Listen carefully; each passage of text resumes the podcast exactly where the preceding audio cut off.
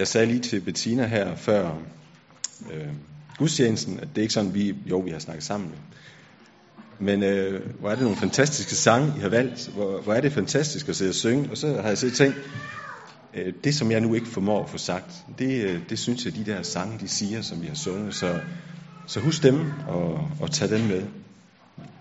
Øh, jeg vil godt, at vi lige øh, beder kort sammen igen. Her tak fordi, at vi får lov til at være her. Tak fordi, at vi får lov til at synge til din ære. Og her vi beder dig om, at du også vil være med os nu. Luk dit ord op for os. Amen. Ja, jeg vil øh, gerne holde en øh, andagt over salme 32. Og det vil jeg, fordi at det er sådan en, en salme, jeg egentlig har været glad for i rigtig, rigtig mange år. Øh, det var sådan, at dengang jeg fik min første bibel, så øh, fik jeg en hilsen, øh, der var skrevet i den bibel. Og øh, det var her fra salme 32, det var vers 8. Og derfor så, så synes jeg, ligesom den salme ligesom, øh, har været en salme, der har fulgt mig, som jeg har været, har været glad ved. Øh, det er også en salme, der sådan set, og øh, kan man godt sige, har udfordret mig. Men øh, nu vil vi øh, læse salmen sammen. Lykkelig den, hvis overtrædelser er tilgivet, og hvis synder er blevet skjult. Lykkeligt det menneske, som Herren ikke tilregner skyld, og i hvis sind, der ikke er svig. Da jeg tav, syne min krop hen, mens jeg stønnede dagen lang. For dag og nat lå din hånd tung på mig. Min livskraft svandt ind i sommerens hede. Selah. Min synd bekendte jeg for dig, og jeg skjulte ikke min skyld. Jeg sagde, jeg vil bekende mine overtrædelser for Herren, og du tilgav min syndeskyld. Sela. Derfor beder alle fromme til dig, når du er at finde. Bruser de vældige vande frem, skal de ikke nå det. Hos dig søger jeg skjul. Du beskytter mig mod trængsel. Du lader jubel over min redning lyde omkring mig. Sela. Jeg vil lære og undervise dig om den vej, du skal gå. Jeg vil give dig råd. Mit blik er rettet mod dig. Vær ikke som heste og muldyr uden forstand, deres kræfter tøjles med tømme og bissel, når de ikke vil komme hen til dig. Mange plager rammer den ugudelige, men den, der stoler på Herren, omgiver han med godhed. Glæd jer over Herren. Fryd jer i retfærdige. Alle i oprigtige skal juble. Salmen her, den er, den er David, står der, og den er formentlig også skrevet af ham. Øh, det er sådan, at jeg også er, sådan set godt kan lide det gamle testamente, er glad for det gamle testamente, fordi der møder vi øh, mange forskellige personer. Vi møder trosheltene. Vi møder dem, og vi hører om deres liv, både når det går op og når det går ned. Øhm, og der, der, er ikke, der er ligesom ikke holdt noget skjult. Vi, vi øh, får det hele med. Øhm, og det, som jeg så synes, det er jo at, at kan sætte sig ind i deres situation, at man godt kan føle, at ja, sådan har de også haft det. Men så over det hele, så er Gud der. Han står der som den uforanderlige, den der er der. Og Gud han må opleve at blive svigtet gang på gang, og alligevel så elsker han dem, og han elsker os. Han tilgiver. Og sådan er det jo sådan set også med salmen her, hvordan David han har oplevet noget i sit liv, som har gjort ondt, og hvordan så Gud han er der. Og der er to ting, som jeg, jeg gerne vil have tage frem fra salmen, og det er især fra vers 5 og vers 8. Men den begynder jo med at beskrive, hvad lykken er. Jeg tror, vi har hver især et billede af, hvad lykke er. Øhm, og, og det kan jo det kan være forskelligt fra person til person hvad vi synes er, er lykken for os. Der kan være mange ting, som vi stræber efter, og jeg tror meget af det, det er jo noget, som, øh, hvor vi fokuserer på, på noget her i livet, og, og det er også godt, og det er rigtigt. Øh, og alligevel så må vi jo sige, at det, det er jo en lykke, som sådan er, går og kommer. Men salmen her begynder med at skrive, hvad er lykken? Lykken, det er at være tilgivet. Lykken, det er, at synden, den bliver ikke tilregnet mig. Som jeg sagde, så er den jo skrevet, salmen her, af David. hvor han på et tidspunkt har oplevet noget svært i sit liv. Det står ikke direkte, men måske har det jo været efter hans forhold til, øh, til Batseba og Urias. Der var noget, der nagede ham. Der var noget, der virkelig gjorde ondt i hans liv. Noget, der tog øh, livskraften, livsglæden, og han følte sig fuldstændig mat. Og så er det, at øh, i den her situation, så bliver David mødt af Nathan. Vi kender jo nok øh, beretningen, men jeg vil øh, lige, alligevel øh, tage noget af den frem, fordi måske sidder der nogen her, som ikke kender lige den beretning, jeg så med her. Men, men vi ved jo, hvordan det gik for David med Batseba og med Urias, en, en forfærdelig historie. Og der er det David, han har det rigtig svært. Og så kommer Nathan til David, og så fortæller Nathan David en historie. Der var to familier i en by. Den ene familie, det var en rigtig, rigtig rig familie. De havde alt, hvad man har brug for. De havde får og geder i mængde. Der manglede ikke noget. Og så var der en fattig familie. De havde et får. Og det får passede de og plejede. Det, det var nærmest som en af deres børn. Det får havde det rigtig godt. På, på et tidspunkt, så kommer der en på besøg der i byen. Og, øh, og så var det selvfølgelig sådan, at når der kom nogen, så skulle de jo de skulle have siddet og sove, og de skulle have noget at spise. Og så slagtede man et dyr, så man kunne lave noget mad. Og den vejfarende der kommer ind til den rige familie, og øh, de skal også lave noget mad til ham. Men øh, de har det lidt svært med at skal slagte nogle af deres egne dyr, så de tager, så, så, så manden der i huset, han siger, vil smut lige over til ham på den anden side derovre, og tage hans for og slagte det. Så klarer vi det på den måde. Da David han hører den her historie, så bliver han jo frygtelig vred. Hvad i verden har han gang i? Han ejede jo, jeg ved ikke hvor meget, og så tager han alligevel den mands for, som ikke havde noget, ud over det for, og slagter det. Han, han skal findes, han må straffes. Så siger Nathan til David, du er manden. Det er dig, der er tale om her i historien.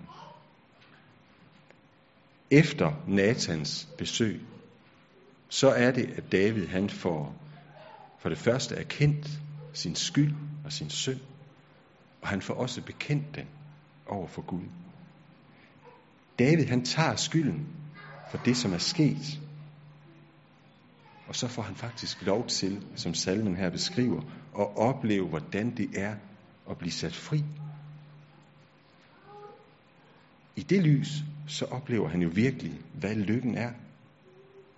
David han får lov til at rette blikket væk fra alt det, som har gjort ondt, alt det, som har taget livsløsten væk fra ham, og så, og så ser på Gud i stedet for, og ser, at jeg faktisk er en tilgivet sønder. Det er ikke sådan, at han kunne, han kunne flygte fra konsekvenserne, men han får lov til at se, at han var en tilgivet sønder. Og det var ikke bare en flygtig lykke, han fik lov at opleve der. I salme 61, eller 51, der ved vi jo, at det simpelthen er en salme, der er skrevet med direkte reference til den her begivenhed i Davids liv. Og der står der i vers 5 og 7, hvordan at David han, han kender sin synd, og han også erkender den og bekender den. Han beder simpelthen om tilgivelse. Og så kommer det i vers 10 i den salme, der er salme 51. Forkynd mig fryd og glæde. Lad de knogler, du knuste, juble. Gud, han tager her udgangspunkt i alt det svære. Alt det, der var knust. Alt det, der var dødt. Det, jeg ikke kan få bukt med i mit liv. Det, der tager glæden. Det, der tager livsløsten fra mig. Det er lige der, glæden og jublen skal komme fra og bryde ud, som der står i salmen. Når jeg erfarer, at alt det i mit liv, der er til at kassere, det der er til at skrotte, det jeg ønsker at være for uden. Når jeg får lov at erfare og se, at det er derudfra, lykken skal komme. Lige der må jeg se og erfare, at Jesus, han faktisk er der, lige netop for mig. Den virkelige lykke tager sit udgangspunkt, der, jeg får, der hvor jeg får lov til at se, at det bliver, det bliver fjernet, det bliver tilgivet. For at jeg kan tilegne mig det her, så må der faktisk ske et under. Sidste søndag, der hørte vi om, hvordan øh, Jesus han opvækkede Lazarus efter fire dage i graven. Han var allerede begyndt at gå i forrømmelse. Jesus han ville med det her under skabe tro i de mennesker, der fik lov til at opleve det, og os som hører det sidenhen. At han kunne skabe liv af døde. Og det er jo faktisk det under, der også sker, når vi får lov til at se, at alt det i vores liv, vi ikke kan have med at gøre, det er tilgivet. Ja, det er om muligt et endnu større under, end at Lazarus blev opvækket. Det er sådan for mig, at de mennesker, jeg holder mest af, det er faktisk også de mennesker, jeg kan komme til at sove allermest. Jeg kommer til at sove min kone Ruth. Og det er også sådan, at jeg faktisk ved, hvor jeg kan sove hende henne. Jeg ved, hvor det kan gøre ondt. Og det sker, at jeg falder i det hul. Så må jeg bede om tilgivelse. Jeg må sige undskyld. Og så er det jo fantastisk at få lov til at opleve at få tilgivelsen. Og få at vide, at jeg stadigvæk er elsket. Og her er det. Her er oplevelsen af at føle sig sat fri af det, som gør ondt. Og nu skal jeg ikke negligere det, men i vores forhold til Gud, så er der endnu mere på spil. Det er en evighed, et liv sammen med Gud. Gud han ønsker at gøre under i dig og mig. Tag imod det. I sommer, der hørte jeg en prædikant sige, at han troede, at det for mange, øh, det, det der får mange til at forlade Gud og, og det kristne fællesskab, det er den synd, som de bakser med. Den oplever de som en synd, der ikke kan tilgives. Det er for utilgiveligt. Det er for skamfuldt. Jeg er nødt, jeg er nødt til at trække mig. Jeg er nødt til at forlade fællesskabet, forlade Gud. Og sådan tror jeg også, at, øh, at jeg kunne have det i Davids situation. Det her, det kan simpelthen ikke få gjort op med. Men det er det, Gud han kommer. Og der er det, jeg synes, det er så fantastisk at se, at alt det, som føles så dødt, alt det, der er knust, det kommer Gud og tilgiver. Og Gud kommer og gør det under i mig, at jeg faktisk kan få lov til at se, at jeg er tilgivet. Og så er det jo også sådan, som vi sang i den første sang der, at, at det kan jo også være den modsatte situation. Alt det søde, alt det, som jeg synes er så godt, det som på sin vis lykkes, der er faktisk også brug for, at Jesus han kommer og tilgiver. Der har jeg faktisk også brug for, at Jesus han kommer og gør det under, at jeg ser, at jeg har brug for ham. Det her, de første vers her, det danner ligesom, jeg tror, det er det vers, vi skal, eller de vers, vi skal læse resten af salmen i, eller det lys, vi skal læse resten af salmen i. Men jeg vil lige tage, tage lidt med også fra vers 8. Jeg vil lære og undervise dig om den vej, du skal gå. Jeg vil give dig råd. Mit blik er rettet mod dig. Jeg tror, vi skal forstå det med at blive undervist, det med at lære af Gud og af mennesker, det er en livslang proces. Der står om i Esajas 48, 17, at Herren, ham som har løskøbt dig, han lærer dig, hvad der gavner. Han fører dig af vejen, du skal vandre. For det første, så skal vi holde fast i, at det er Gud, der er læreren. Det er Gud, der underviser. Det er faktisk sådan, at, øh, eller det lyder så mærkeligt, men jeg har stor respekt for lærere. Jeg har arbejdet sammen med dem i nogle år.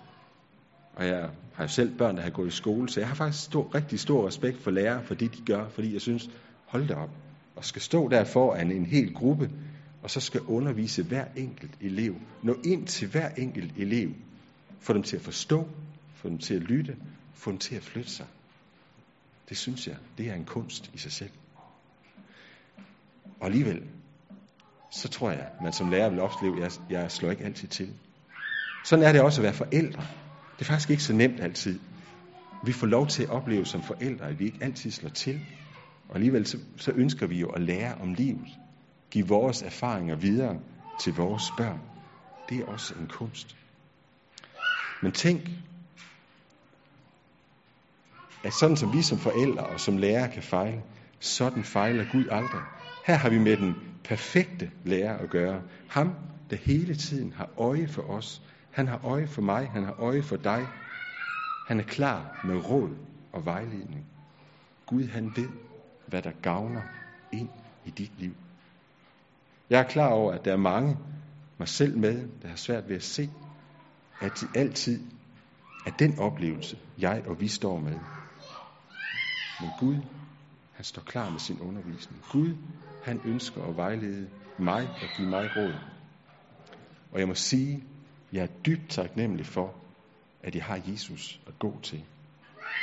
For jeg er ret overbevist om, at jeg ikke havde været en del af fællesskabet, en del, eller hørt Gud til, hvis det ikke var sådan, altså hvis det ikke var for Guds skyld. Hvis det ikke var for Gud, at det ikke var Gud, der havde taget imod mig. Ja, jeg har ikke været her. Sådan er det. Guds blik, det er rettet mod dig.